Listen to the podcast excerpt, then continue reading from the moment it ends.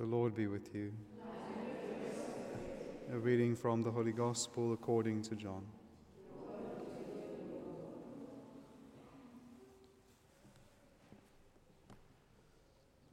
John the Baptist said to his disciples, He who comes from above is above all.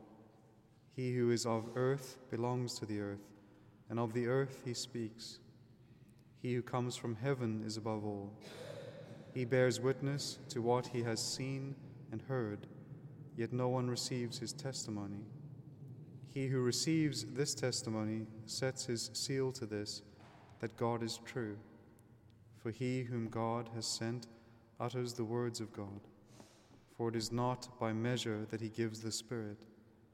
The Father loves the Son and has given all things into his hand. He who believes in the Son has eternal life. He who does not obey the Son shall not see life, but the wrath of God rests upon him.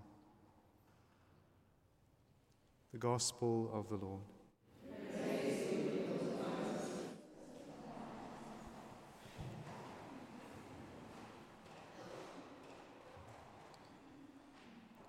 So, as we continue into this Easter season, we've moved past the resurrection accounts. Then we went through the necessity of baptism, and now we have the emphasis in the Gospels on uh, the importance of faith, right? Belief in the Son, belief in the one that was sent in order to accomplish all of these things. And so, all of these mysteries that have been accomplished by Christ are useless to us if we do not believe in Him. Right? So, if we do not actually have faith in Him, have faith in His power, uh, and have this confidence in the one whom the Father has sent, in the one who uh, the Father loves, and in the one whom all things have been given into His hand. And so, our judgment and everything rests in the hands of the Son. And so, it is also for us to build that relationship in, that, in this life with Him. And so the context also for this gospel scene is important. Why is John the Baptist saying this to his disciples? It's because they've come to him and they've said, uh, they've said to him, The one whom you baptized, the one who came for baptism, he is now baptizing and everyone is rushing to him. And they are upset about this. But John the Baptist says that this is the cause of his rejoicing. He says, Now my joy is complete. My joy is complete. He is truly the friend of the bridegroom. That's his role, that is his mission. He is the voice that cries in the wilderness, but he's also the friend of the bridegroom. And as the friend of the bridegroom, he rejoices when his role is accomplished. As anyone who begins something, we want our work to be finished, to reach its end, to do and to be what it is supposed to be. And so, as the friend of the bridegroom, he rejoices not only to see the bridegroom, but also to see the bride united with the bridegroom. And so his joy is complete not only in seeing Christ and proclaiming him, but also when all of those souls begin flocking and rushing to Christ as they are. And so he counters the anger or the upset that is in his disciples with his own joy. He says, My joy is now complete. And then he has that beautiful line, that phrase, which should, should be, I think, the central line of uh, which underlines all of our spiritual lives. He must increase and I must decrease. That's his profound line. That beautiful statement of truth. He must increase, I must decrease. And so, one of the church fathers and other commentators, they say, what does it mean for the Lord to increase? If he is God, how does he increase? And the answer is he doesn't. He is perfect.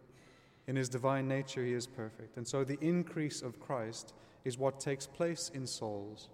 He must increase, I, the ego, all of that must decrease.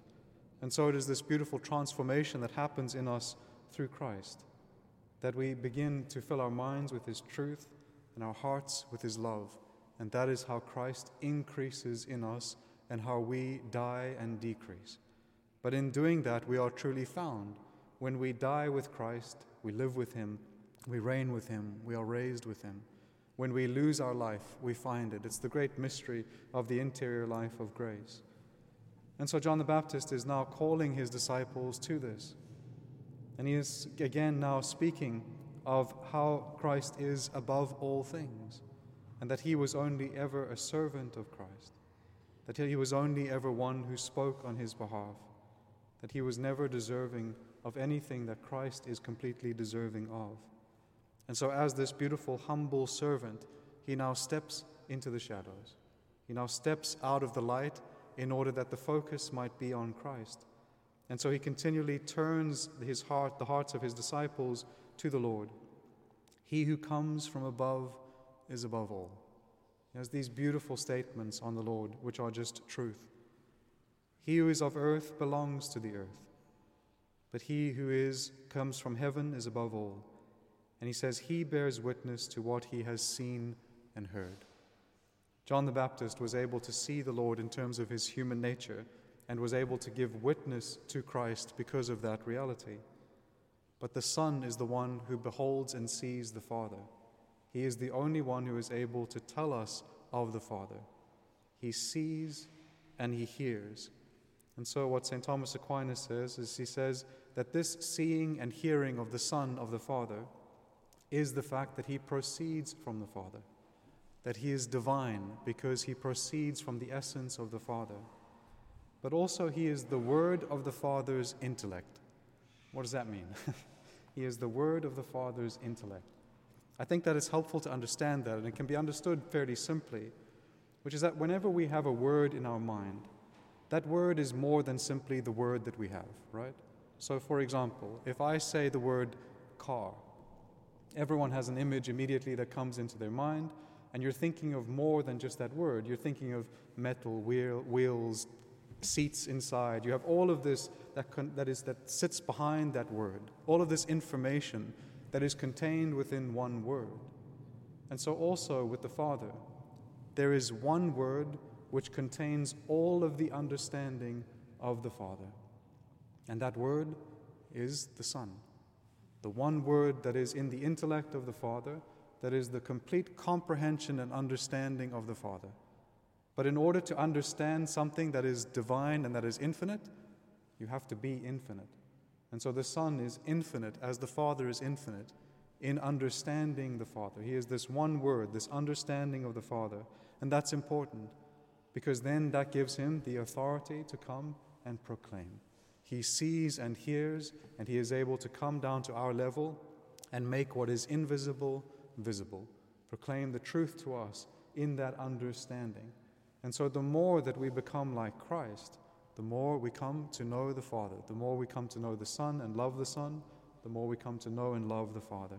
And so, it is this beautiful, then, mission of the Son that we now participate in through the sacraments, through His grace. And this is what John the Baptist is pointing us towards the one who comes from above, who is above all. Amen.